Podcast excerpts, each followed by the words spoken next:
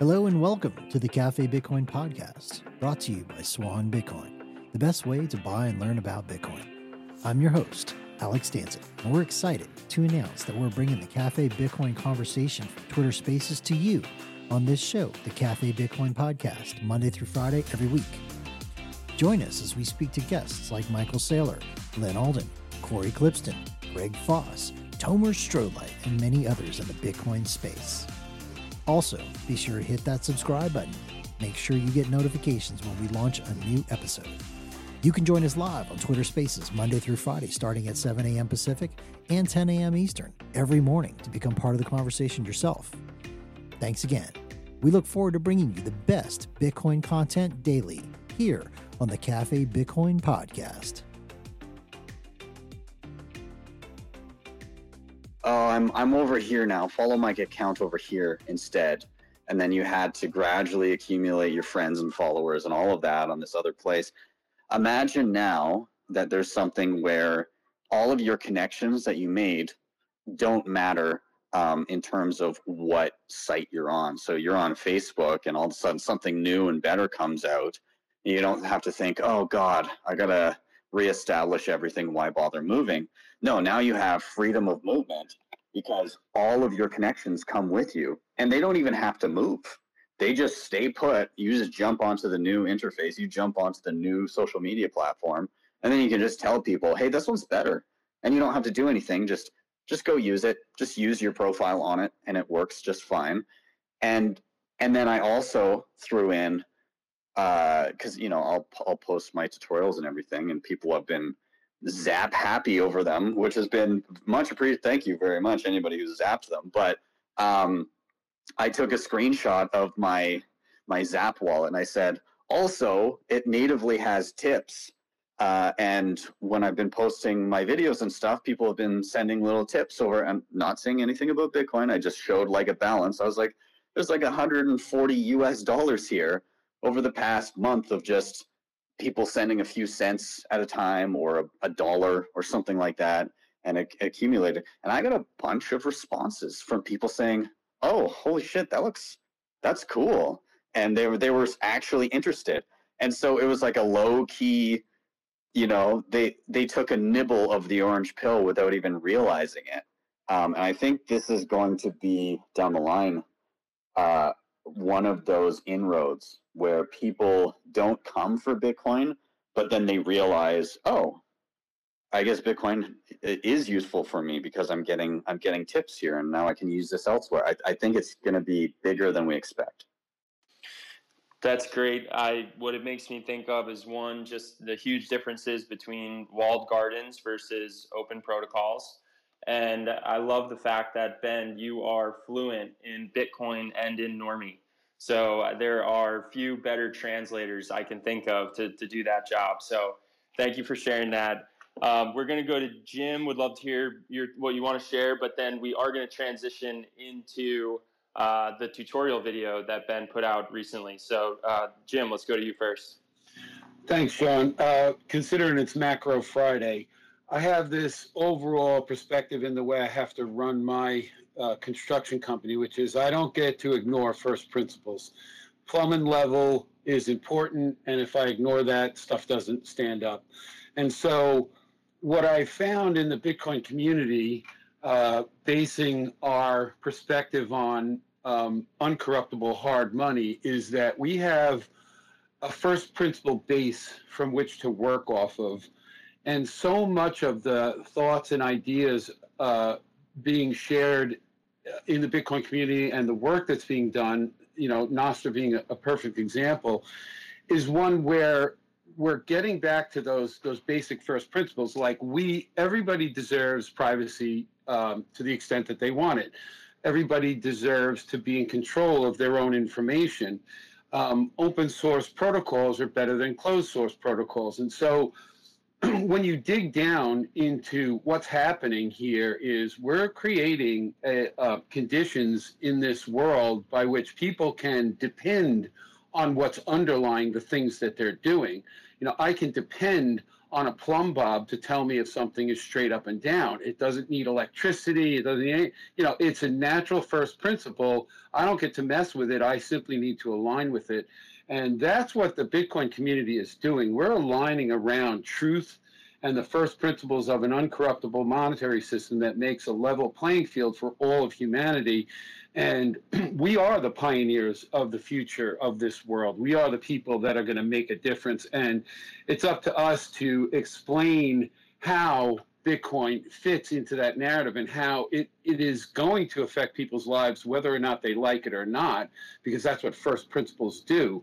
And so I just love the way Ben describes things. I love the innovation that's happening in the space.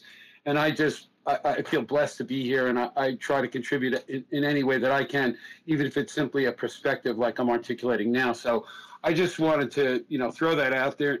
and unless somebody has a reason to push back on that, I feel so blessed to to to have a world now where a solid foundation is being built upon that everybody can count on for for now out into eternity hopefully. So thanks for the opportunity to say all that. Looking forward to hearing what ben has to say about his tutorials. This is an awesome space already. Thank you so much you guys. Yeah thanks jim. Dan um, please please chime in with what you're thinking. I wanted to go to you and josh to see if you had anything before we go to ben for the tutorial. Yeah uh, thanks, and then we'll hand it to Ben. I I cannot resonate more with what was just said, and I think it is a a very helpful juxtaposition to consider between Bitcoin and shallow shitcoin land. Um, I'm sure everyone, most people here are on the same page, but the simplistic metaphor I would give for Ethereum and the rest of, of shitcoinery is that they're trying to construct what they perceive to be gorgeous master bedrooms with a horrendous, shitty foundation underneath them. And at the end of the day, like an example I can think of from this week about why solid foundations matter is just is your protocol intermediated by people? Like specific people are centralizing. If your favorite crypto is somewhere somehow reliant on a few pieces of flesh and bone, you may be screwed. And I, am not some Gensler disciple by any stretch of the imagination, but when he starts drawing the distinction between Bitcoin and everything else, it's not that he's some necessarily huge fan of the Bitcoin community.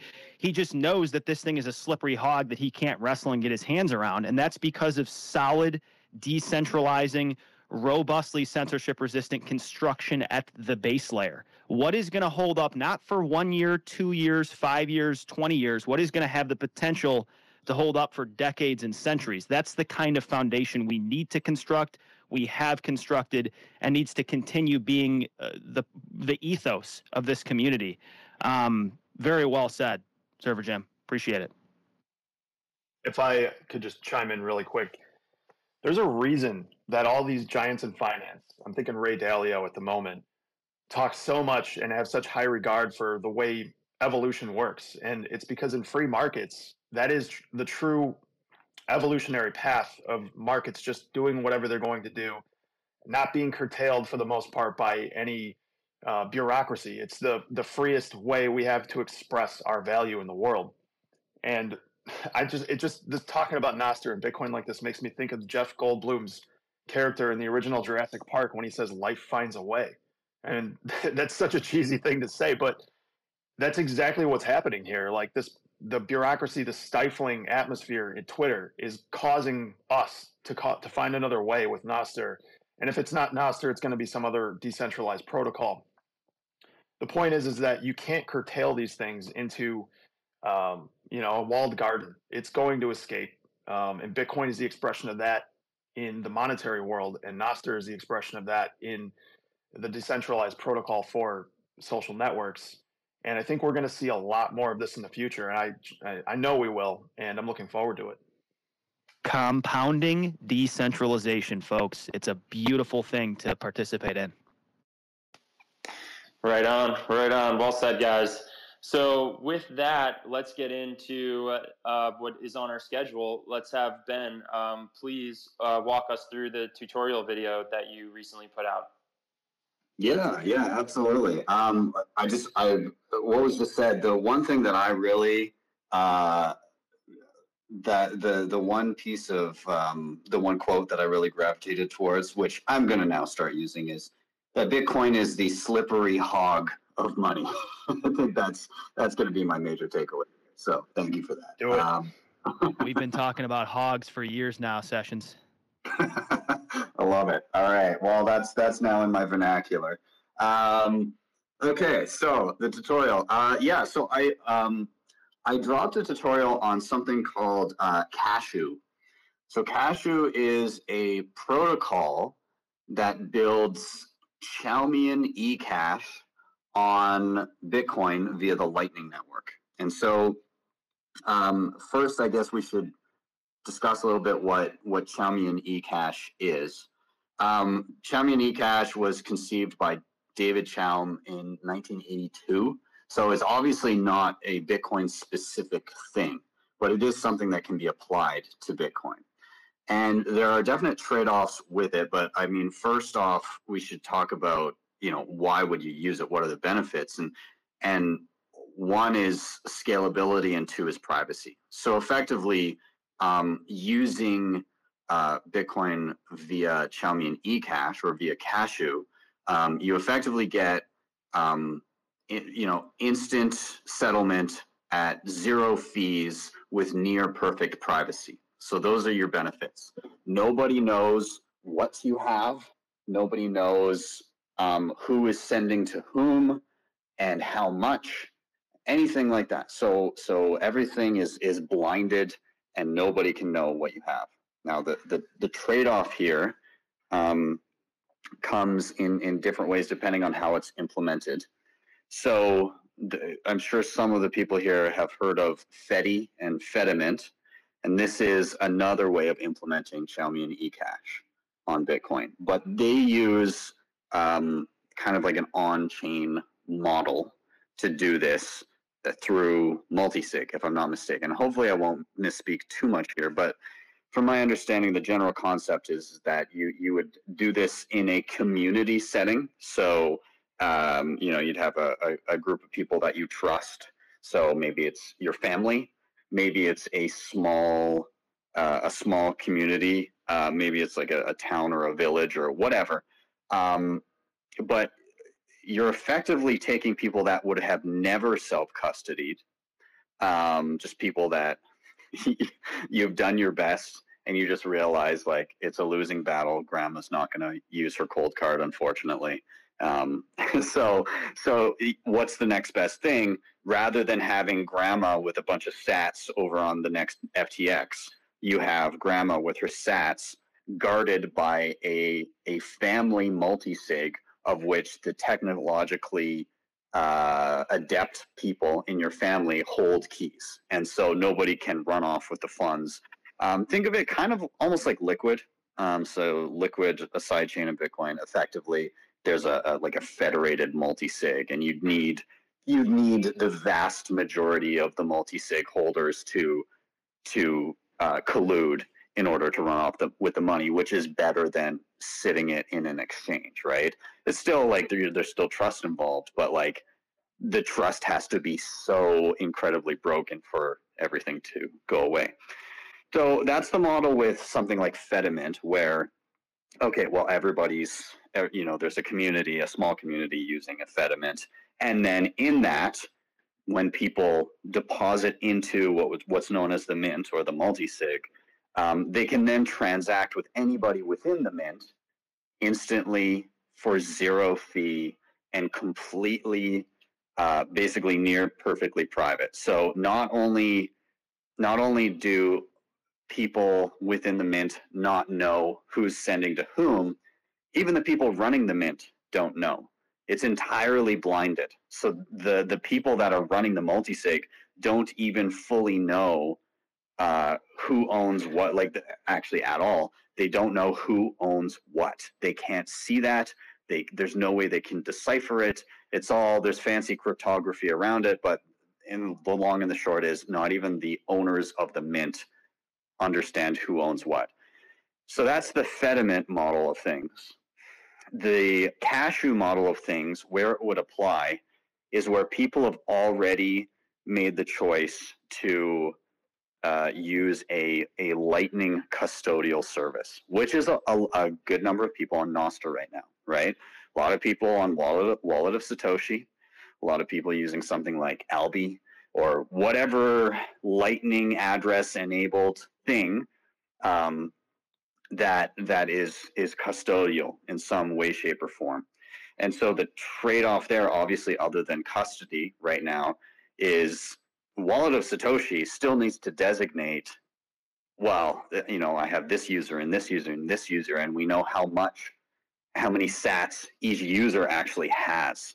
Um, if wallet of Satoshi were to implement Cashu as their default, then they would be entirely blinded to who owns what and would have no idea while still being able to maintain that people actually own, you know, have like have the sats.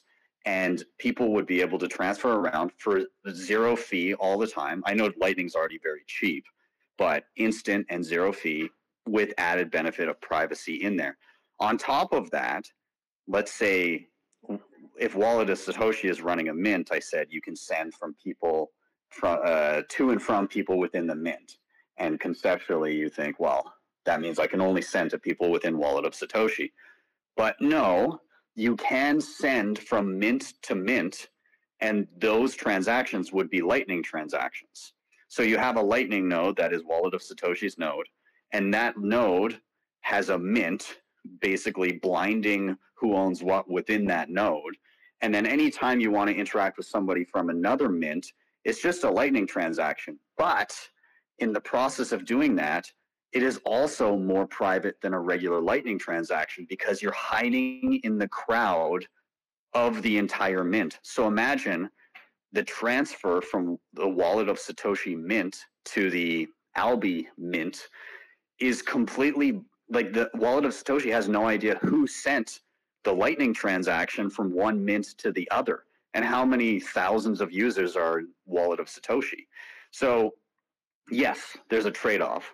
Obviously, I'm not sitting thousands of dollars in wallet of Satoshi. Like, you know, I might have like 50 bucks or 100 bucks there.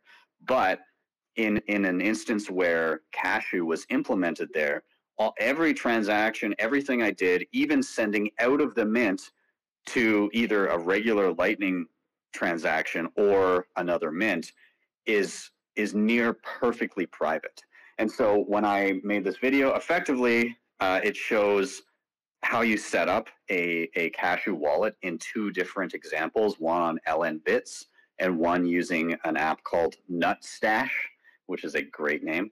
Uh, and then it shows how with the Nutstash app, you can actually connect your your uh, your npub from uh, from uh, Nostr, and then you can actually send to another person's npub or their NIP05 identifier or the hex of their npub. It doesn't matter, but you can send to other Nostr users using Cashu. And I demonstrate that in the video. I actually did on a live stream sent uh, Jack Dorsey uh, some eCash as well. So, anyways, yeah, anybody can use it. If you're not currently on the Nutstash app, it will show up as a DM, and it's just like a it's a it's just like an encoded jumble of text. It's a token that you can basically go into any Cashu wallet and redeem instantly. Uh, so, anyways, that's that's the the long and the short of it. Um, happy to answer any questions as best as I can. Yeah, that great overview. Thank you for that. Um, I got a lot out of that myself. I do see some hands up, which is fantastic. Uh, Tomer, I believe, had his hand up first, so let's go to Tomer. Yeah, thanks. I, I get a chance to play a little bit with this because someone on Nostr said, "Hey, you got to wait until." I was commenting on how great zapping was, and said, "Well, wait until you try this," and I did. And it's obviously early and it's a little bit clunky, but I think what got me really interested in what you were saying because you're dealing with tokens which are representative of a certain number of satoshis, but need to be redeemed for satoshis, and it's like it feels like there's a lot of steps in the way, but listening to you talk about it actually made me feel like a lot of those steps could be automated and hidden behind the scenes so that all of these benefits take place without users actually having to touch these eCash tokens which are convertible back to Satoshis. Um, but we could be adding a lot of privacy and maybe even somehow, even though it's another trusted party in the mix, it's uh, it's maybe making some of these custodial solutions a little bit less uh, dependent on trust. But it's it's really early in it, and like we've said so many times earlier about Nostr, even to people, the user experience that I had about a week ago was I, I needed somebody's help each click each click of the way. Yeah, you're absolutely right. It's still very early, still very clunky. I, I, I definitely say that a, a, few times in the video of like, hey, well, maybe put like a few thousand sats here just to experiment. Don't put a meaningful amount in. Like, there's not even like an easy implemented recovery method as of yet. Um, so yeah, like don't don't go and and put a bunch of money in Cashu right now. But you're right. So like in, in a world where where Cashu is implemented in Wallet of Satoshi or or another custodial Lightning option, the user doesn't even really need to know. To be honest, it could all be pushed to the background, and it could be automated in a way where if the person's already using Cashu or is in a Cashu compatible client on the same mint, it just automatically sends as a, a Chaumian eCash uh, transaction. And if they're not, then it sends as a Lightning transaction. And in both instances, you get the benefits of privacy afforded by using Cashu. And nobody is any the wiser um, as to what is going on in the background. I believe Tone was next. Good morning, Tone. How you doing, man? What's on your mind? Morning, guys. Hey, Ben. Uh, good chatting with you as always. Uh, so uh, here's what, like, keeps bothering me about all this stuff. Um, no one ever talks about the liquid sidechain. I mean, there's been like uh, what confidential transactions uh, inside the liquid sidechain for like three to four years now, and yet everyone keeps like building more. Why isn't that network being utilized more. I know it's not really designed for micropayments, but considering nobody uses it and it is a default 10x scaling on current Bitcoin, your transactions are basically free, they're completely private. And yet no one wants to utilize those features and they're like just rebuilding those features. So like what are your thoughts on this? I, I mean, I agree. I think Liquid is massively underappreciated, um, and it's familiar, right? Like you, you jump over to Liquid, um, you know it, and and actually in comparison to what I'm talking about here with Cashu, um, it's it's more. What was the term they originally used? Uh, trust minimized than than using Cashu, because like with you use wallet of satoshi. You're trusting that single entity with your money. And the same would be true in a cashu mint because somebody's running the lightning node through which that liquidity is running. So so there's more trust involved in a a cashu mint um, than in in liquid. And so uh, yeah i agree. Like they've got you have blinded signature you have blinded um, uh, what's what's the term for the uh, for the for the private transact confidential transactions you said. Um, yeah so the amount that's transacted the asset that's transacted it's that's all blind. The the i will say the one difference is um, you see there's there are public addresses um, associated. So like you can go and there's a chain like there's a blockchain that you can check on liquid. That's not true in in uh, in cashu or it, and I, I, I guess um, similar would be Fedimint, where there's no trace, there's no chain to trace in terms of ownership.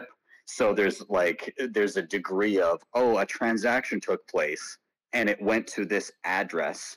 We don't know for how much and what the asset was or whatever. Um, that would be liquid. Whereas in in Fedimint or in Cashu, it would be did a transaction take place? So this, that's that's kind of the difference. But you're you're right. Liquid is massively underappreciated for its privacy benefits and its um, less. It requires less trust than something like Cashu itself, and similar. I would say basically equal trust to Fedimint. Yeah, and also like right now it's super scalable, and if it ever gets overutilized, you can build the lightning structure on top of Liquid. Yeah, that's true too. And, actually, we're going to go that deep down the rabbit hole. You could have Liquid, eh, so you have Bitcoin. You then have a federated multisig with Liquid.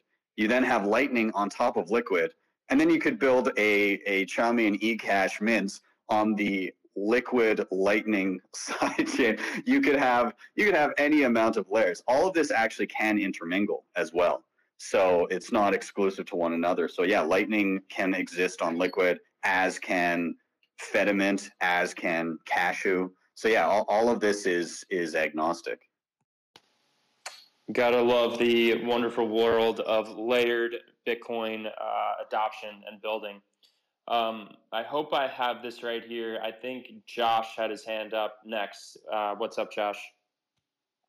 Um, yeah, I just wanted to make a quick comment on. I mean, this stuff is, as we said already, it's tough to keep up with it all. Like cashu, something I have to go dig into a little because it's I haven't even messed with it at all. But this is again back to how in the world, like we're barely holding on to this rocket as it's blasting out of the atmosphere, keeping up with all this stuff.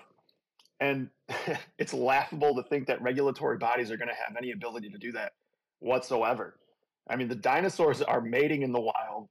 This thing is is just completely insane, and um, that's why Dan and I are always referring to this thing as the slippery hog. There's no way that Gensler's got the chops to get that thing lassoed. It's just never going to happen. It's it's going. Just uh, oh, but, but real quick on that. But this is why Gensler is giving up on Bitcoin and he's like focused on everything else, right? I mean, exactly, Tone. Exactly.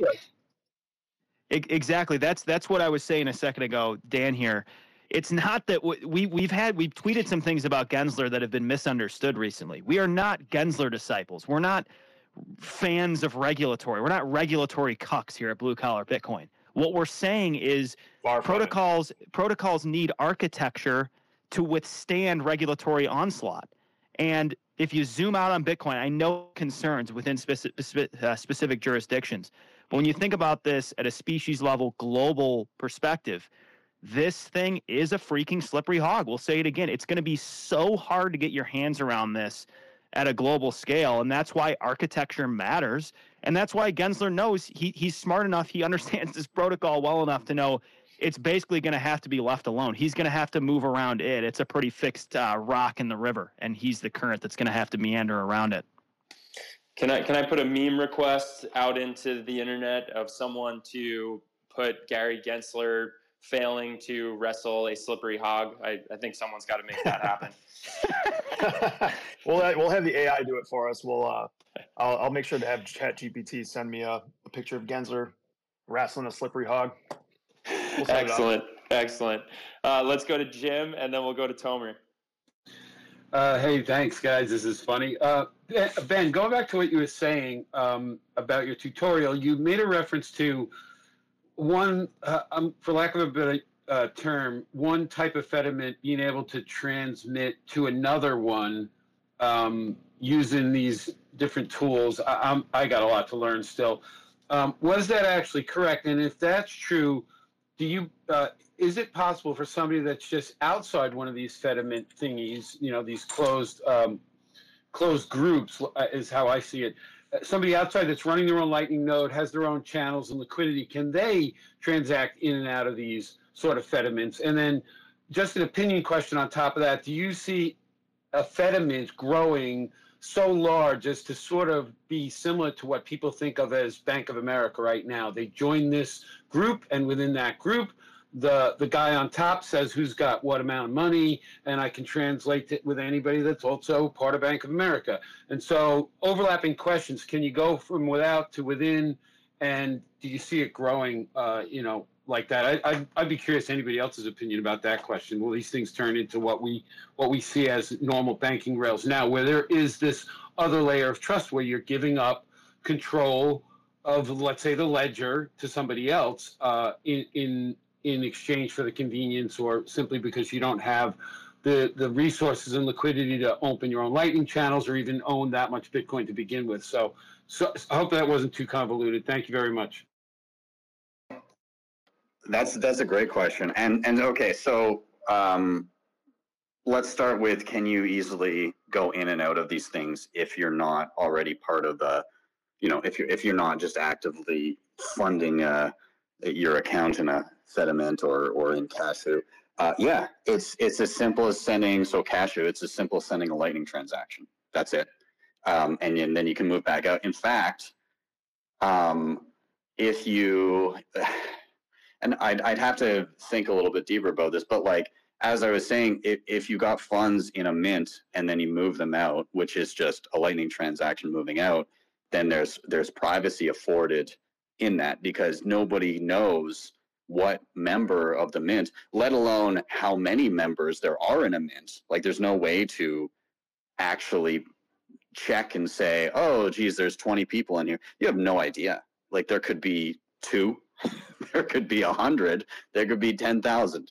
Not a clue, right? It's it's a it's a pool of funds that moves freely amongst each other, and anytime funds move out to another person, it's a lightning transaction, and nobody knows what person in the mint or how many people there were in the mint, um, let alone who sent it. Um, and so, yeah, you can freely move into and out of mints um, same goes for so Fedimint, and I'll clarify here. Fedimint is um, a an implementation that starts uh, on on on chain, so liquid style federated multi-sig, multiple people holding keys to a multi-sig, and then there's a layer on top of that that is the the mint. So people can deposit into this multi-sig address or series of addresses, just like a regular multisig, and then it's managed by the key holders. But then there's a, uh, a Fedimint on top of it that allows for those instant transfers for free, so no no uh, no fees and near perfect privacy. Um, and same thing when you go to send out, nobody knows who's actually sending out. Um, and with Cashu, it's all it's all Lightning based, and so this is where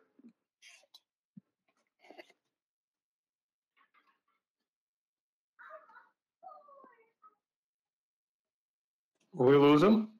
Oh, Yeah, hey, I, I was about to ask. Hey, hey, Ben. sorry. When did it cut? Uh, all, all, all, lightning this is based. all lightning based. Yeah, last thing you said. Okay, yeah. So it's so cash is all Lightning based. So it's more like there's an entity running a Lightning node, and then the funds are accumulated on that node. So it's more of a single point of failure, right? So much like Wallet of Satoshi, they've got a Lightning node or perhaps a series of Lightning nodes, um, but effectively that that's that's the mint um, is the node. So it's more a single point of failure. Uh, but yeah, nonetheless, you can move into and out of any of those with uh, just a simple Lightning transaction. You don't need any special tool or anything like that to, to be a part of it. In terms of relating it to the banking system, um, I would say if so for me thinking trying to think adversarially But then, but Ben, Ben, weren't those the same concerns when Lightning was first starting out? Oh, everyone's gonna use this single uh, Lightning node because they have like the majority of connections. Yeah, yeah, yeah, yeah. So, so yeah, like you people that are using Cashu, yeah, there, there's your there's your wallet of Satoshi. Uh, like it, it's it's exactly what's what's going on with wallet of Satoshi. A lot of people jump on there because it's so simple and you just start it up. There's there's definitely alternatives to that.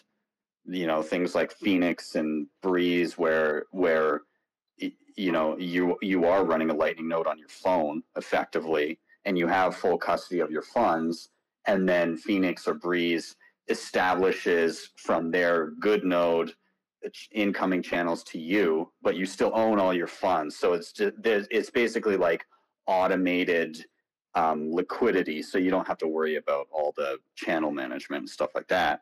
Um, so those that would be the difference. But yeah, so wallet of Satoshi, yeah, that that's that's the you're trading off massively for like the utmost convenience.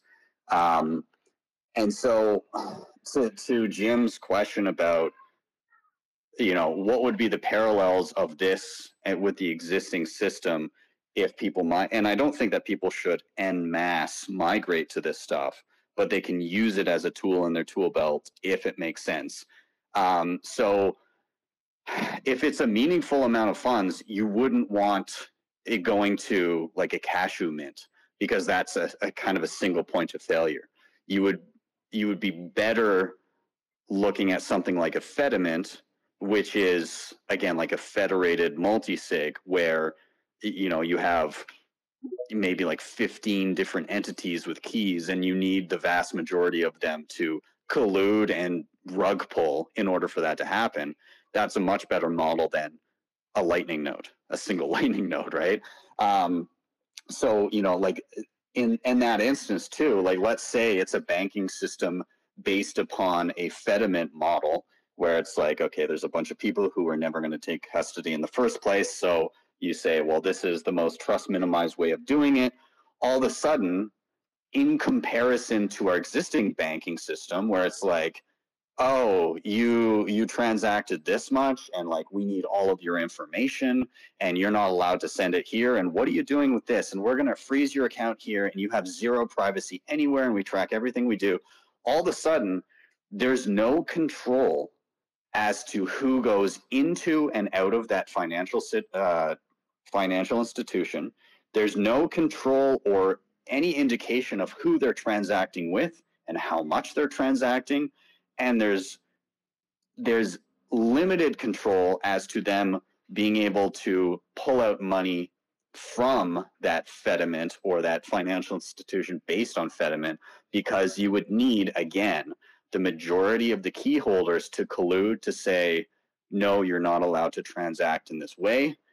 And even still, you can still transact from Fedimint to Fedimint via the Lightning Network as well. Um, and that adds a whole other layer of additional privacy and hiding in the crowd and prevention of censorship. So it's it's leaps and bounds better than the existing financial infrastructure we have but in comparison to holding your own keys and, you know, like having a cold card and dealing on chain, there's obviously trade offs there when it comes to trust. Um, and you get the added privacy as as part of that trade off. So, you know, it, it's I think we're all everybody realizes in in Bitcoin there's no free lunch. If you want one thing, it's not we we add the thing. It's okay, in order to add the thing, there's a trade off. We learn this with scaling. We learn this with even just with Taproot. Oh, holy shit, people are shoving JPEGs on Bitcoin now. Ooh, there's the trade off. So, um, so yeah, this is a constant learning process. But um, as long as people are cognizant of the trade offs of the different tools they use, they can use them conscientiously. And and again, the gold standard is hold your own keys get it in you know, have entirely your own custody get you know hardware get a cold card, whatever um, or multi-sig if you choose to do that and hold your own funds. But if you need to be transacting and doing different things there's a lot of different ways of doing it that have various benefits and trade-offs.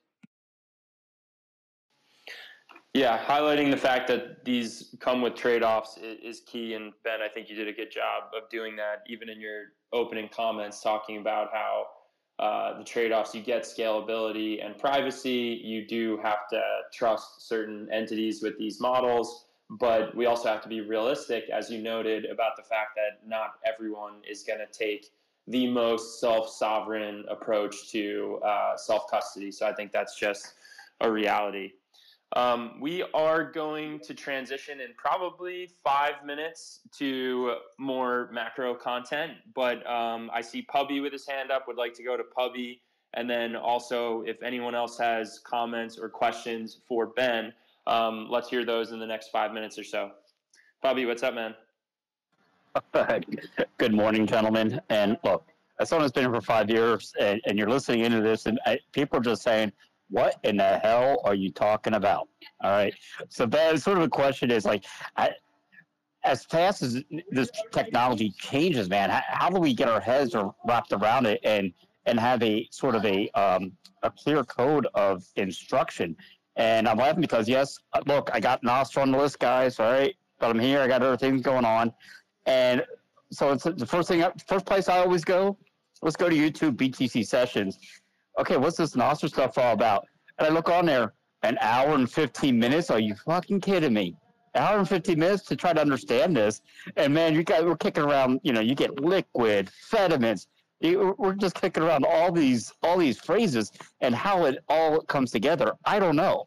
So I don't know, Ben, ben, when you're doing these, you have to go back. I know you'll probably redo, you'll redo a tutorial as a technology, but how do we, uh, as a sort of community, how, how do you get this out there? I don't know, in, in a, in a format that you know it's hard enough for normies just to understand Bitcoin itself and the problem with the money system. But man, you get on this rabbit hole; it's a pain in the ass. But keep up the great work, brother. Thanks, man. I mean, I, I think at, in the end of the at the end of the day, um, we'll get to a place where the underlying architecture is is does not matter, and there'll just be some general concepts that people have to know of. Okay, this is this is your savings, and it's the most secure way to keep your money. This is your spending account, and it is somewhat less secure, but it's instant and private and so, it, like, if we conceptually know these things, and it's as simple as you have a wallet and there's a toggle switch, and you're like, this goes into savings, and people know that it's secure and nobody can screw with their money, and this goes into spending, and they know that there's a slight trade-off. There's there's a minimalized degree of risk associated with it.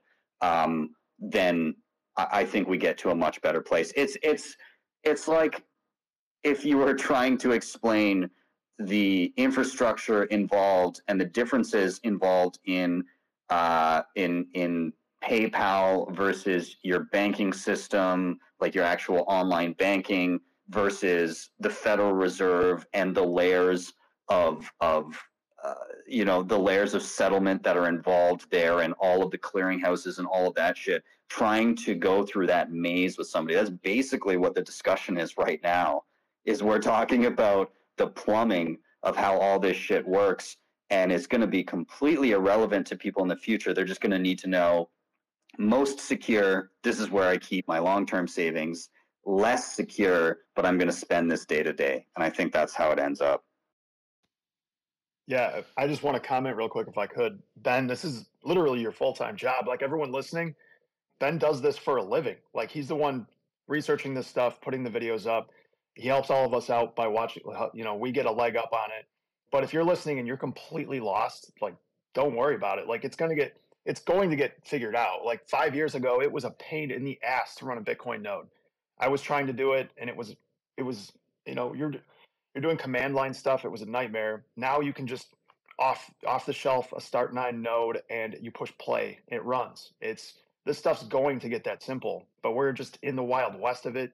And there's always going to be this bleeding edge where it's going to be extremely difficult for a lot of people to wrap their head around it and understand how it works but it's it's going to get better it's going to get easier. Just and lightning was the same thing. Three or four years ago running a lightning node was a huge pain in the ass. It's become much easier. There's tools to manage liquidity now.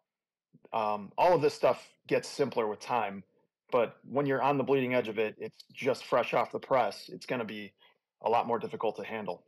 The the other thing, Josh, just to chime in, is that this is the beautiful thing about a protocol that enables a spectrum. Like you, this can be from a from a tech standpoint, this can be as simple as you want it to be. It can be we're we're getting close to grandmother proof right now, and it is it can be as complex as you want it to be.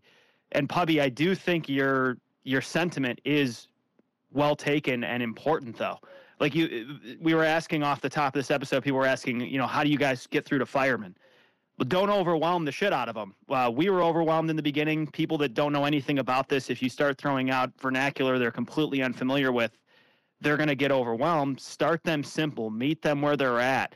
Touch things with you know these devices with them. Show them how it works. Like an example. Here here's an example of something we've we're merciless shillers of the cold card.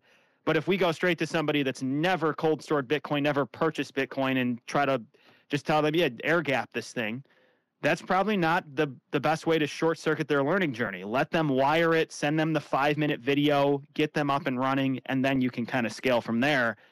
But yeah, I mean, the revolutionary paradigm shifting technologies, at the when they reach their asymptotic end or they get they scale to massive network effects the vast majority of users are not going to understand the inner workings we're even talking about today. I mean, you think about the email, internet, electricity, the internal combustion engine. People have no freaking clue how how these things work, and they've changed the world. So um, that's where this is headed. But we got to meet people where they're at, and and that was a that was a good point there, Pubby.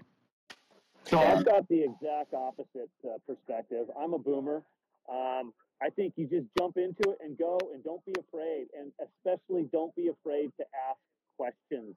Find somebody that you that you trust, that you that you hear talking, and like Ben, like like uh, Josh and and uh, and the, the Bitcoin guys at, at Bitcoin Fire, uh, like Cubby, any of these people, Alex, anybody that, that that you trust that has been doing this for a while, and then just go ahead and jump in and have fun. I'm sorry it's a little loud here. I'm I'm waiting in line on a on a deep powder day. Going to be hitting the the slopes here in about uh, 20 minutes. Um, but I also want to ask Ben a question. In the meantime, Ben, when it comes to wallets, Lightning wallets in particular, um, how does one parse through, you know, I know for me personally, you know, I, I, I just try them and I and I just go, okay, I like this one. This one's easy to use. I get used to it.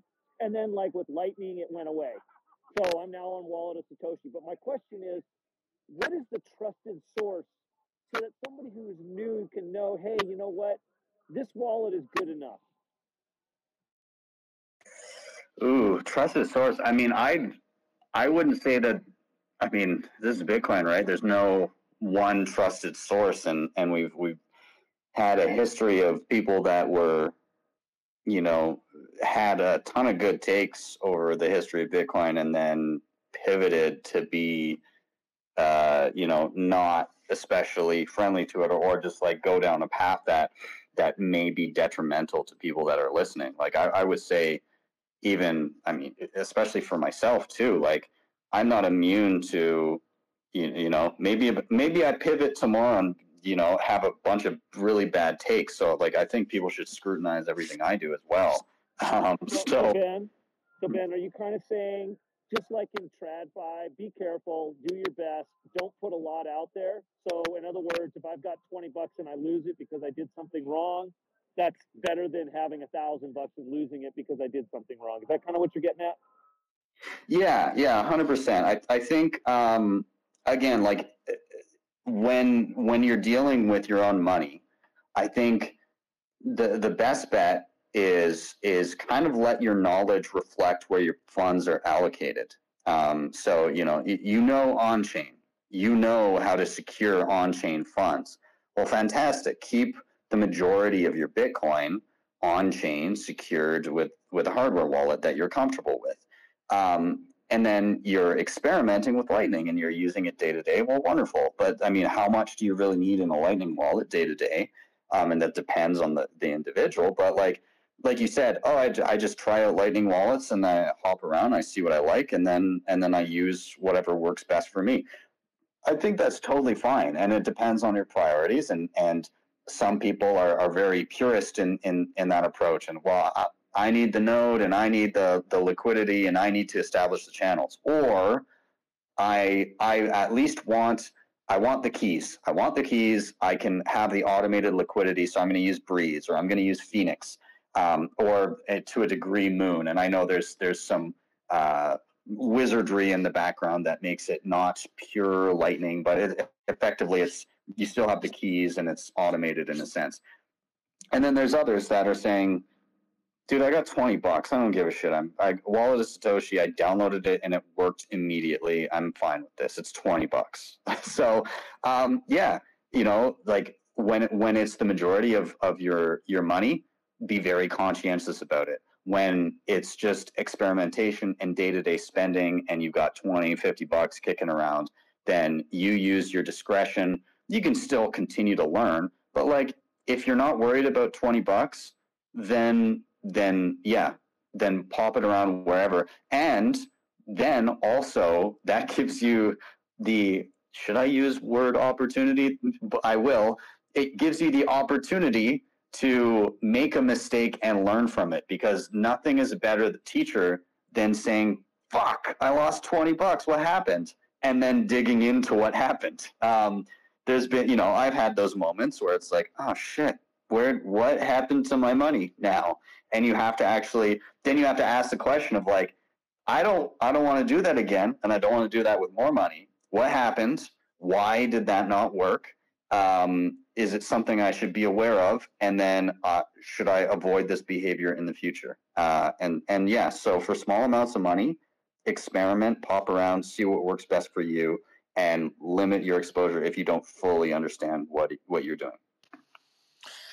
Good stuff. Good advice. I'm glad we could hear Peter through his ski mask there. Um, uh, with that, we are going to transition. I'm going to do a couple announcements here, and then we're going to trans, uh, transition into macro. We've got Steven Lubka here. We've got Terrence Yang here, uh, our usual macro guests. And of course, we have uh, Dan and Josh from Blue Collar Bitcoin who are going to most definitely enhance our macro discussion. So we will pivot to that momentarily. I'm just going to hit some quick announcements here.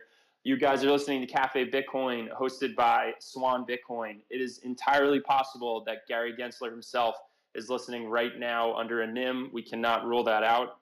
Uh, we do this every weekday, Monday to Friday, 10 a.m. to 12 p.m. Eastern, as a live Twitter Spaces. If you were listening earlier, this is also being played on on Nostr. Shout out to Derek Ross who helped make that happen. You are the man for that. Appreciate it. And if you want to catch the recording, uh, we post it as a podcast, and you can find that in the usual places: Fountain, Spotify, Apple, etc. Alex Stanczyk is your usual host. I am guest hosting for Alex today. My name is John Haar, and I'm part of the private client services team here at Swan. For any of you who don't know me, uh, we also refer to that as Swan Private.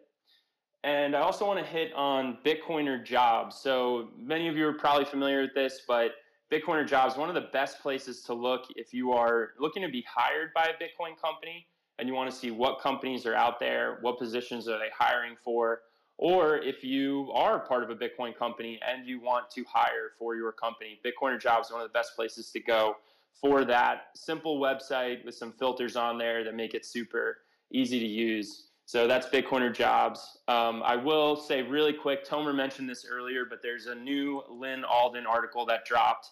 Uh, it's called The Implications of Open Monetary and Information Networks. I have not read it because it literally dropped in the last four, uh, 24 hours, but I am very much looking forward to reading it. Last announcement is Swan IRA. If you believe that Bitcoin is generational wealth, which of, course we believe here at Swan, then why would you not own Bitcoin in, in a tax advantaged way? So you can own real Bitcoin in Swan IRA. Uh, no taxes if you set up a Roth because those are post tax dollars and deferred taxes if you set up a traditional IRA. If you're already a Swan client, you can get set up with Swan IRA in under a minute. Um, not an exaggeration, literally takes under a minute to do it. And if you're not a Swan client already, it's still quite easy to get set up. You can DM me, Terrence, Steven, if you have questions about moving existing retirement assets into a Swan IRA. We are happy to answer those questions. All right, thank you guys for listening to those announcements. Um, let's pivot into the macro discussion. And before that, um, I should say, Ben, you know who's not going to pivot, John? You know who's not going to pivot? Jerome Powell. what what a lovely transition right there, Steven. Um, I did I did want to welcome you up to the stage, Steven. But before we do that, I just want to say thanks again to Ben. Um, ben, please feel free to stick around, chime in if you'd like. Uh, but yeah, Ben, one of one of the best resources in the world of Bitcoin. So Ben, always appreciate when when you come chat with us.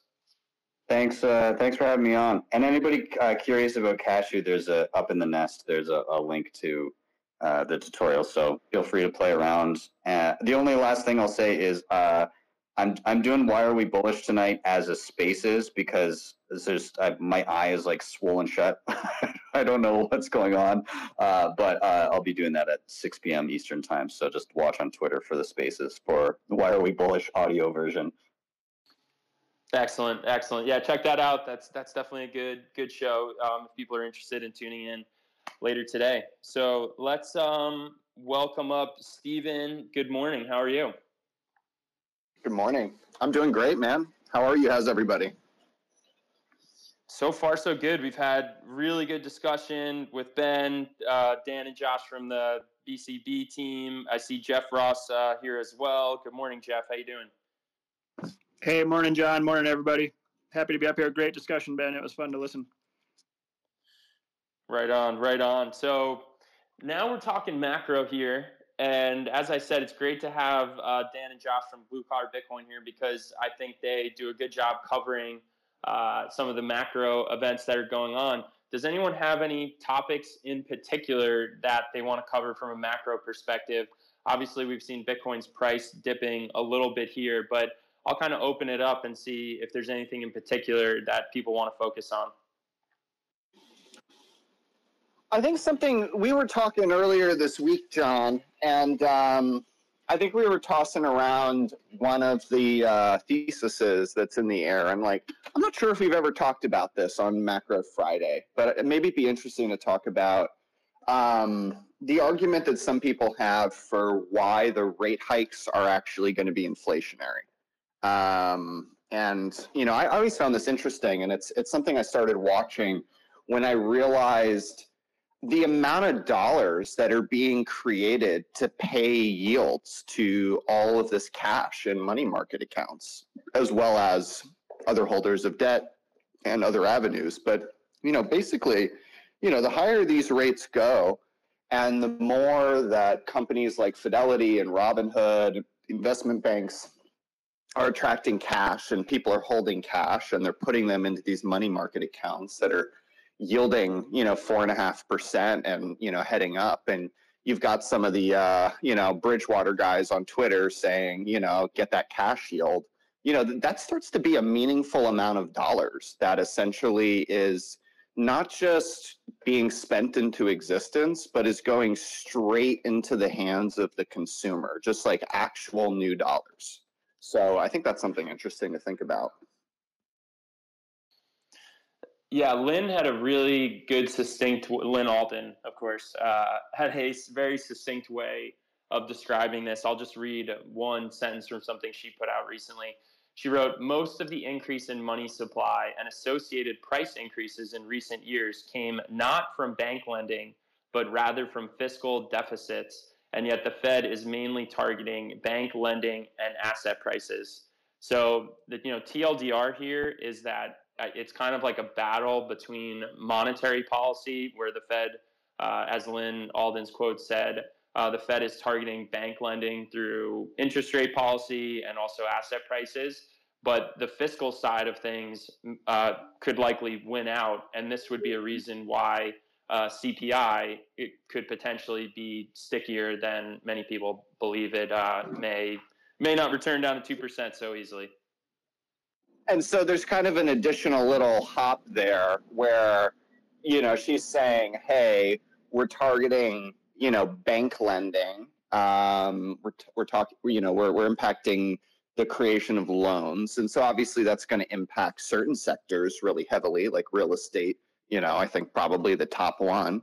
Um, but then you have to kind of ask the question so was bank lending the source of the inflation? Yes or no and I don't really believe most people think that that was the case. I don't think there's a lot of people out there saying, hey, uh, this inflationary impulse was driven by bank lending. And so if it wasn't, and it was instead driven by huge dollar issuance from the COVID stimulus, as well as like underinvestment in commodities and supply chain disruptions, then okay, like cool, we're going to cool down bank lending, but we're also going to do that in a way that actually increases the amount of dollars going to the system. Uh, you know, one, one thought I have. Go ahead, Josh. I was just going to say, I don't think it's arguable that bank lending is down. I was reading there, this is a 28 year low for uh, new interest in mortgage lending. So it's clear that real estate is getting slammed. Uh, I was reading an article that said Blackstone just defaulted on a $562 million bond backed uh, by offices and stores. And the real estate clearly is not doing well with 7% mortgage rates. But to, to ask a question about the idea that um, money markets are, the, uh, I guess the way I see it is if money markets are drawing money in because they're paying a real interest rate of, or not a real interest rate, but an interest rate of 5%, it seems like most people are going to park money there and likely leave it there because they see it as their best option to to save some money, which would draw money out of the real economy. Um, and I I don't think people that are deciding to park money in those money markets are going to decide to go spend it necessarily. It's hard. I don't know. It's hard to say. There's so many moving parts to all of these things. Um, yeah, I don't know, Dan. What did you have to say?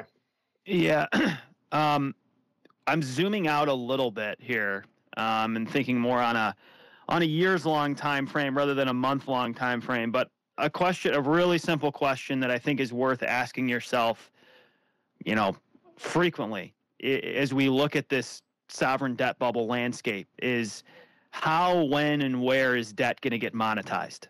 So when I think about the interest rate question and I zoom out, like I said, on on you know more than a months long time frame, there's a few things that come to mind.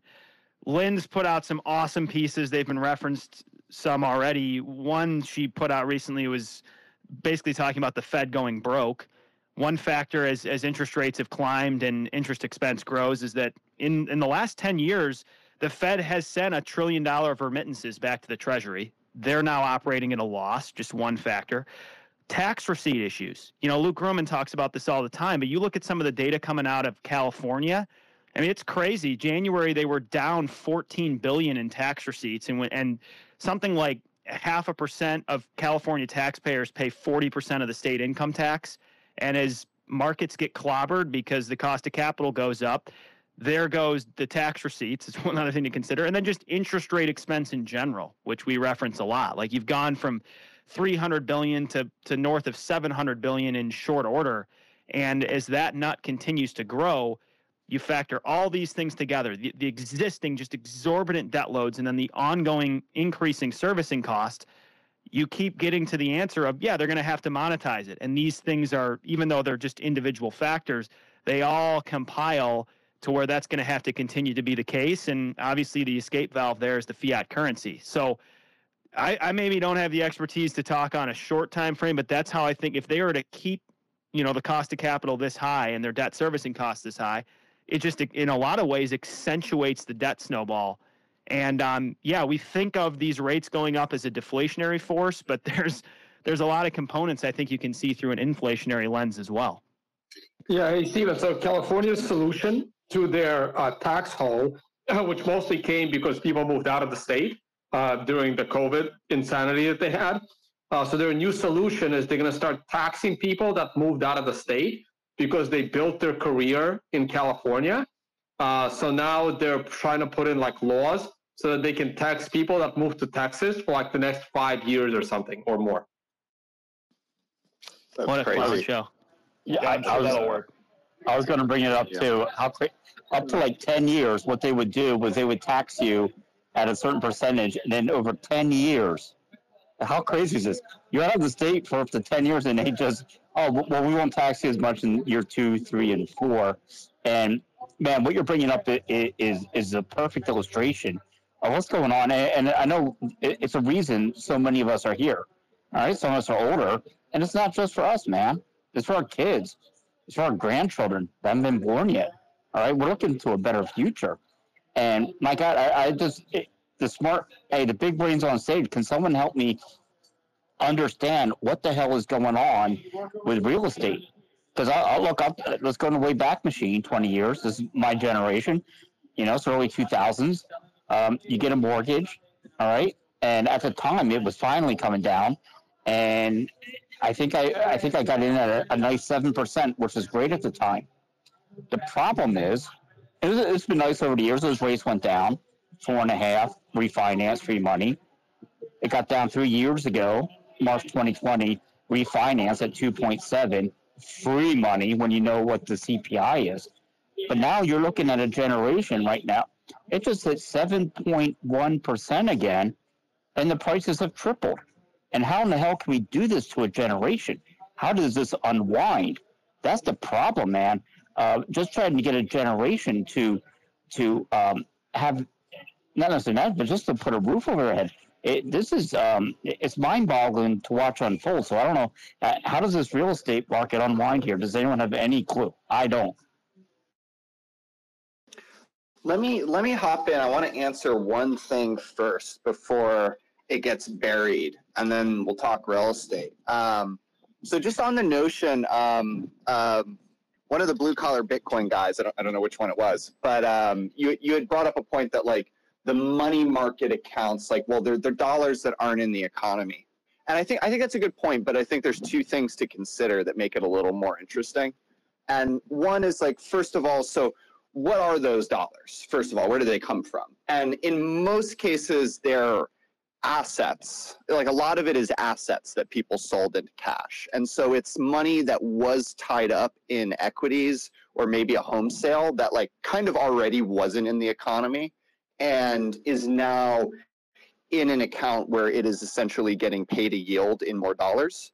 Um, but apart from that, it's this interesting kind of it's it's kind of a this force that risks slamming into the economy, which means the more that that grows and the more that pile of money market dollars, as it gets bigger and bigger and bigger, um, and as the yields paid to bonds get higher and higher, um, the Fed runs the risk and the, and the, and the government runs the risk that as soon as people feel better about the economy, all of that money comes rushing back. It comes in like a flood. And all of those dollars, including the newly created ones that were kind of tied up in these accounts, well, they're not restricted at all. They just come come rushing back. And so like it's kind of like, oh look, inflation's improved. We feel better about things. They pull all the dollars out, inflation goes right back up. Um, so just kind of a, a little additional color to think on there. I wanted to throw that out. Yeah, I totally hear you on that point.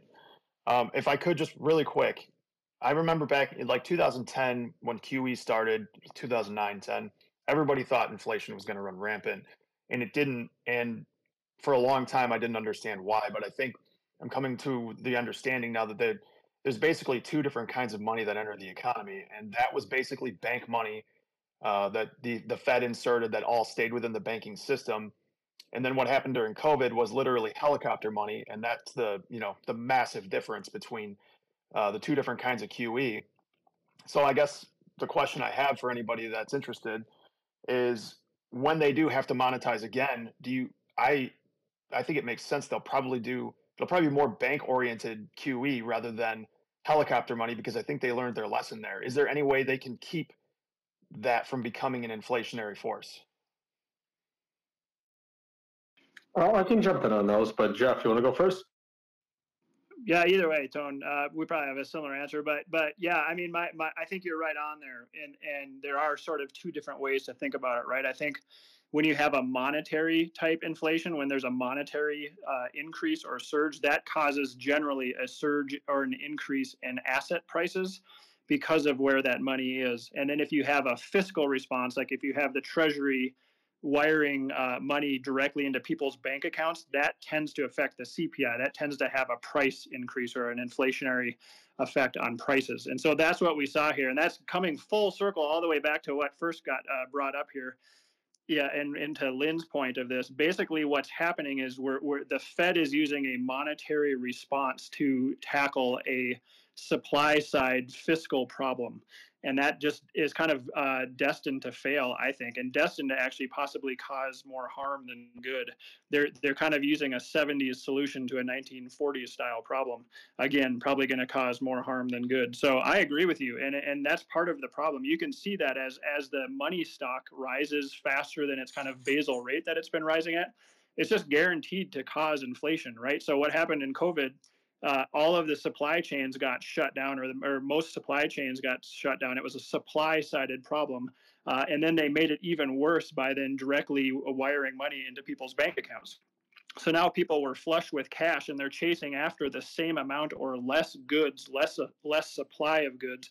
That just absolutely causes uh, price inflation.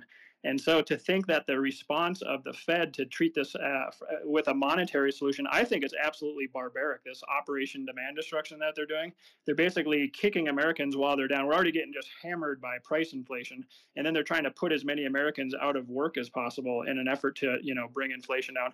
That's insane to me. To me, the obvious solution is they should be focused on the fiscal and supply side uh, of, of this whole uh, equation. They should be doing everything possible to, you know, get Americans Back to work, get the supply chains back up and running, bring, bring manufacturing back to America. Um, that stuff takes longer, though, so that's why politicians don't like that kind of stuff because we won't see results within the next year or two.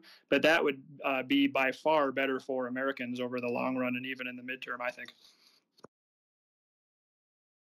I, I think another point to make here, which is obvious but is worth stating again, is just it's hard to to pick what's worse: asset price inflation or just you know general broad price inflation. Uh, but on the asset price side, if they choose that, we're all well aware of the consequences there.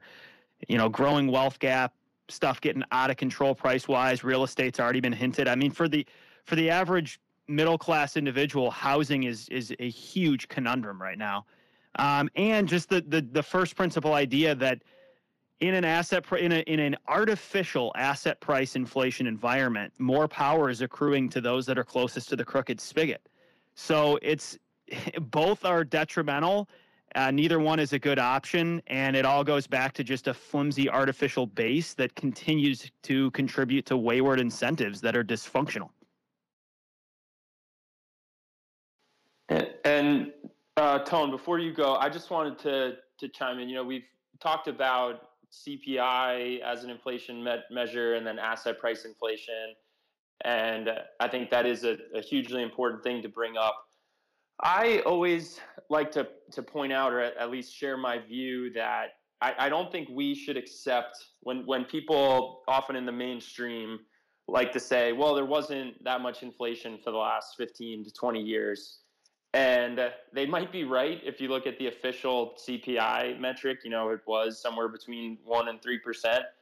But if if you look at some of the other things that have been brought up, you know, housing's been brought up. How about college tuition? If you just look at publicly available information on what the median home price is in the U.S., I'm not even saying one of these like ultra desirable areas. You're talking like four to five percent per year home price appreciation for the last 20 years. Is that good for someone who owns a home already?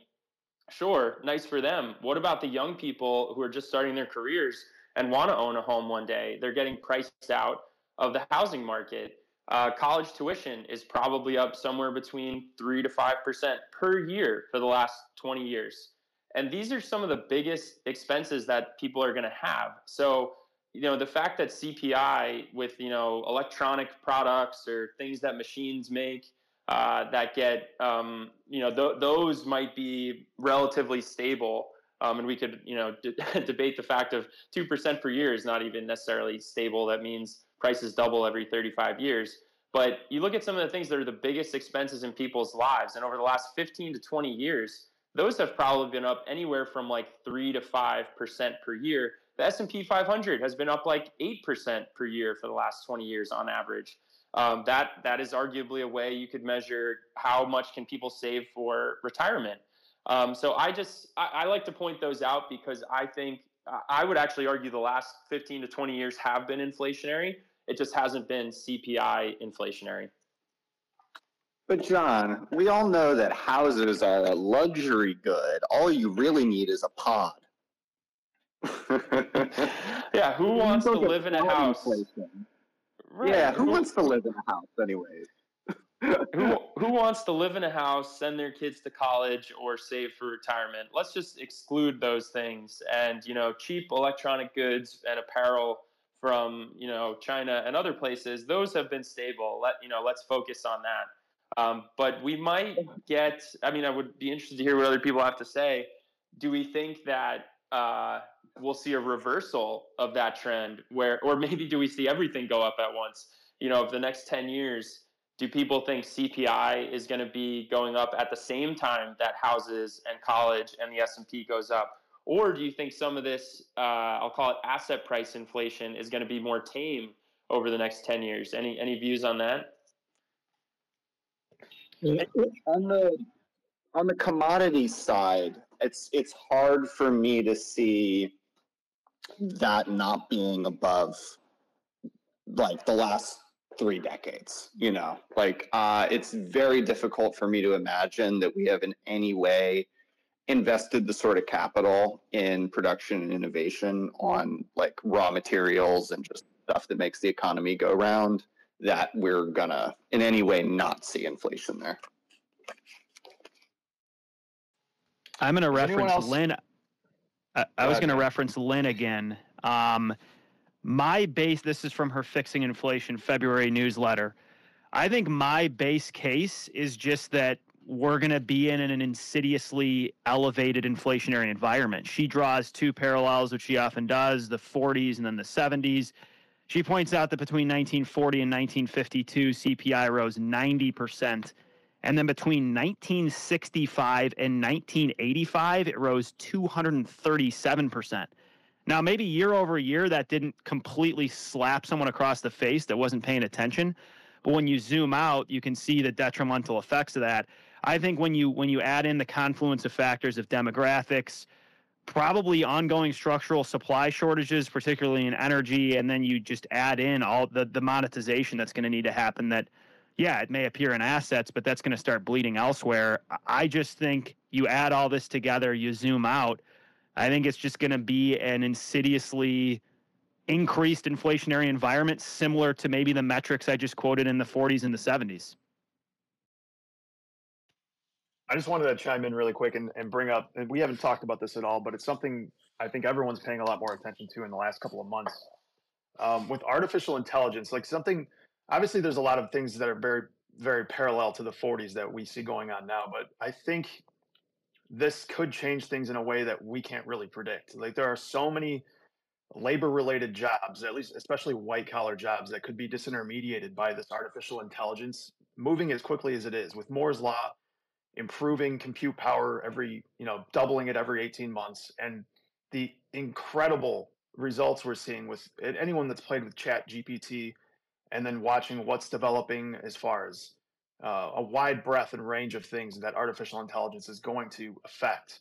I mean we could be seeing i know elon musk promised five years ago we're going to see you know tesla taxis by 2019 which didn't happen but these things are moving very fast and there's a ton of jobs that are going to probably disappear in the next five to ten years but it's going to make things extremely cheap.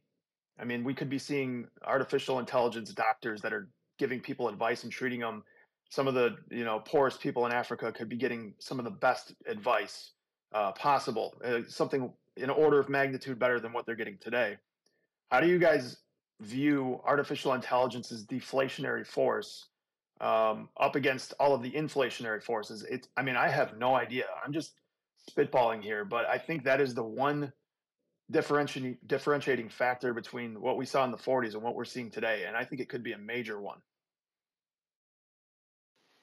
Tone, do you want to go? Sure, I'm gonna try to uh, comment on everything. Yeah, so Jeff, you were right. Uh, we were gonna say the same thing. People have to realize that. Um, look, I'm not gonna say that all the money printing during COVID in 2009 didn't add to inflation, but it added maybe 10% to inflation. Like, like the inflation we're seeing now is a direct result of the COVID lockdowns and further exacerbated by sanctions on Russia. And they will then go through the roof uh, if the U.S. has a military conflict with China, and that you know trade shuts down. Plus, China had their zero COVID policy, which continued you know to shut down that supply chain. That is responsible for 80 to 90 percent of the inflation we have today, not the money that the government gave people. Like, like I can't go on here or anywhere and say that the money printing that the U.S. government did had zero effect on inflation. That's not true. But it had such a minimal effect on inflation that it was almost zero. I know everyone wants to blame money printing. That that's not well. Like the government can print all the money that they like, but if no one wants to spend it and everyone hoards it, there will still be deflation uh, in the air. And uh, one of the reasons we probably did not have uh, crazy inflation throughout the early 2000s was exactly the AI that's coming. Uh, because the internet was making things cheaper and cheaper and cheaper and making things easier and easier and easier. Uh, so that probably contributed to lower uh, inflation numbers, while at the same time, you can go back to blaming the government as to why tuition went through the roof. That goes back to Clinton's when they made uh, college debt not dischargeable in bankruptcy. And now uh, these colleges can charge whatever they want. Banks can lend out whatever money they like. It was easy money. It's just like the uh, the housing crisis uh, because it was easy money, easy to get a loan, uh, because uh, uh, in college for college tuition, that's it, you're on the hook. And if and if you're 23 years old and you had an accident and you died, your parents are going to be on the hook for that loan, basically. so that blows up the, the college tuition stuff. Uh, but back to housing for one uh, second. Oh yeah, by the way, I do expect inflation to be high, uh, but not because of the money printing. I expect inflation to be high, mostly because of the uh, the incoming trade war and potential hot war with China.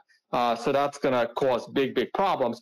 If that's, if, I mean, if that doesn't happen and the sanctions on Russia go away, then which also will never happen, then inflation will come down super, super quick uh, assuming that they'd want to trade with the West again after the sanctions go down. Uh, so we're stuck with inflation for a little while, and uh, money printing will just contribute an extra 10 to 20 percent until people lose faith in the currency, and then hyperinflation time.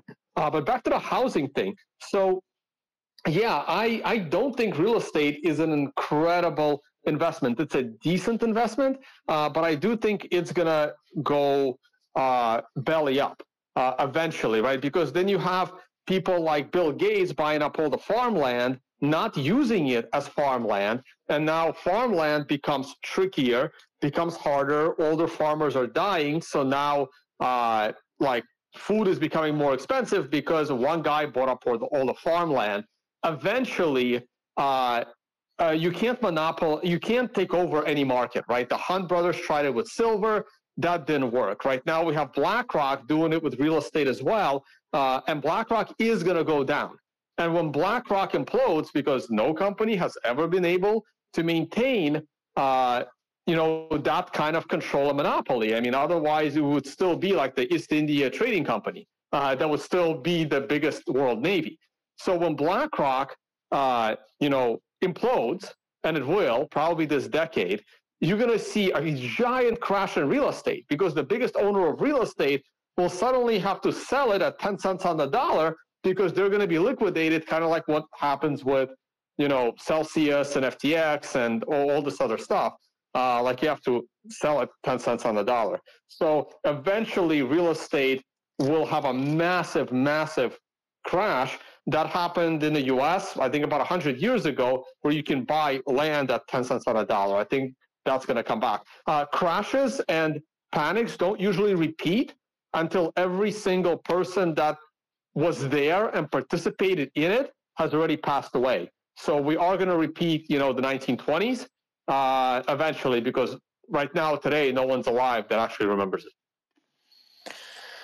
Right on. Thanks for sharing all that, Tone. So we're at a few minutes uh, to the hour here. We'll go to Pubby real quick, but then after that, we should do closing comments. So definitely want to hear from uh, Dan and Josh and Steven and Jeff. We'll go to um, each of you guys after Pubby. Yeah, I'll keep it quick. Uh, yeah, Tone, I, I, think great, great um, ideas there on real estate. Uh, ultimately, it's just got to crash down at some point. Um, you know, I, I, think it was one of the blue collar guys bringing up the AI, and this is important. I, I, I think you know all these we have all these different um, attack vectors on on the economy on the world, but yeah, AI and automation is a big one, and it's been interesting to watch. In the late '80s, you know, I'm, I'm finishing up high school, and everything was geared to you go to college, you go to college, you get a degree, you're set for life and the ones that were shunned were everyone that went to VOTEC, vocational technical school. What's fascinating to watch unfold here is that automation and AI is replacing everything that most people go to college for. So it's insane. Uh, it, you know, tell your kids, tell your grandchildren to choose their their major wisely because they can easily be priced out of this. Okay, they can, you know, you we can you can send you can send a tax return a tax return, just send over to, to India and some kid will do it for $15. You don't need an accounting degree. But I'll tell you what we will need, man. We'll need plumbers, people that know air conditioning. You'll need people that can actually physically work on cars for you. That's where the future is right now. So, uh, yeah, just keep an open mind on, on all this and, and, and just think, think about um, what what is coming down the pipe. Because guess what? You know what we all do right now? You, you go to a, they talked about they wanted 15 20 dollar minimum wage guess what you go to fast food you just order it now from the machine you go you go to get on your flight you're down there you're bag you're checking your own bags man um, there's a lot more automation coming down it's something that you gotta just gotta realize Thanks, Bubby. Let's go to uh, Dr. Jeff. Any closing thoughts? Then we'll go to Steven and then Dan and Josh. Sure. Thanks, John. Hey, Jeff, the. Bitcoin, the Bitcoin price. The Bitcoin price? Yeah, well, here let, let me let me just give you my quick little thirty second thing. So so I think right now for the next uh, couple of months, the the battle is between the narrative of either sticky high inflation or is disinflation going to resume again. I think if it's sticky high inflation and the data points start coming in throughout March to continue to support that, interest rates will continue to meander higher. Uh, risk assets in general will do poor, and I think that bodes kind of poorly for Bitcoin as well, which I think at best could kind of tr- uh, trend sideways, which would be great, or you know take a hit lower. If the disinflation metrics start to win back over, I think, and I think uh, stocks are kind of front running that at the moment. Personally, um, then I think uh, we get back into the the idea of the Fed pause rally that the Fed won't have to raise as high as people are scared that they would right now. Um, risk assets could rally. I think that, that could light a fire under Bitcoin personally. So that, that's what I'm watching. Uh, watching closely the data points that are coming in over the next several weeks because that will uh, dictate the uh, direction of risk assets and and probably Bitcoin as well. Steven, any closing thoughts you want to share? I think we run the risk of the downsides of AI being exponentially greater than the upsides. And I don't mean like X risk stuff. Like, I don't mean like, oh, like everybody dies. Like, I just mean like, I think we are like, have no idea the externalities and are just recklessly implementing. So I'm honestly like, not super bullish AI, not super convinced it has this like productivity revolution. I think we have no idea what we're doing.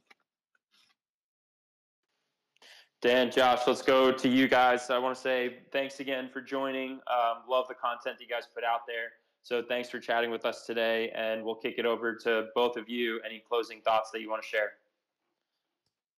Um, if I could, I, I think that we generally, as humans, we focus on the negative, and we we we evolved to worry about tigers in the grass. They're going to kill us, which is you know how we survived to be this to to this age. A book that I like and I think is really informative on the subject of um, just being optimistic about technology in general. And I, I share the same kind of concerns about artificial intelligence, but it could go either direction and it will probably go both. But The Rational Optimist by Matt Ridley is a really great book that goes through a lot of technological innovation and how people were worried about it and how it obviously turned out okay for us so far. So if um, just basically to be an optimist, I think there are a ton of great things that artificial intelligence could bring. There's a ton of really scary tail risks as well. But um, I think we'll make it through it, and hopefully, all this shit with Russia and China blows over, and we'll be okay. Thanks for having us. Yeah. Appreciate that uh, glass half full perspective, Josh. We we try our best to keep that. It can be hard, especially in this climate. Um, appreciate you having us, Jeff, Tone, Pubby, Steve, John, Sessions.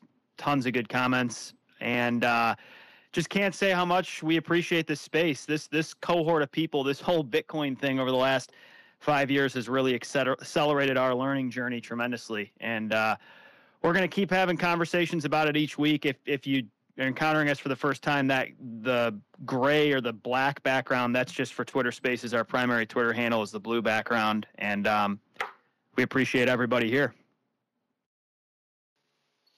Awesome. Thank you, Dan and Josh. Appreciate you joining. And thanks everyone else who was uh, who is on stage now or was on stage. And thank you everyone for coming in to listen. We are a few minutes past the hour here, so we will wrap it there.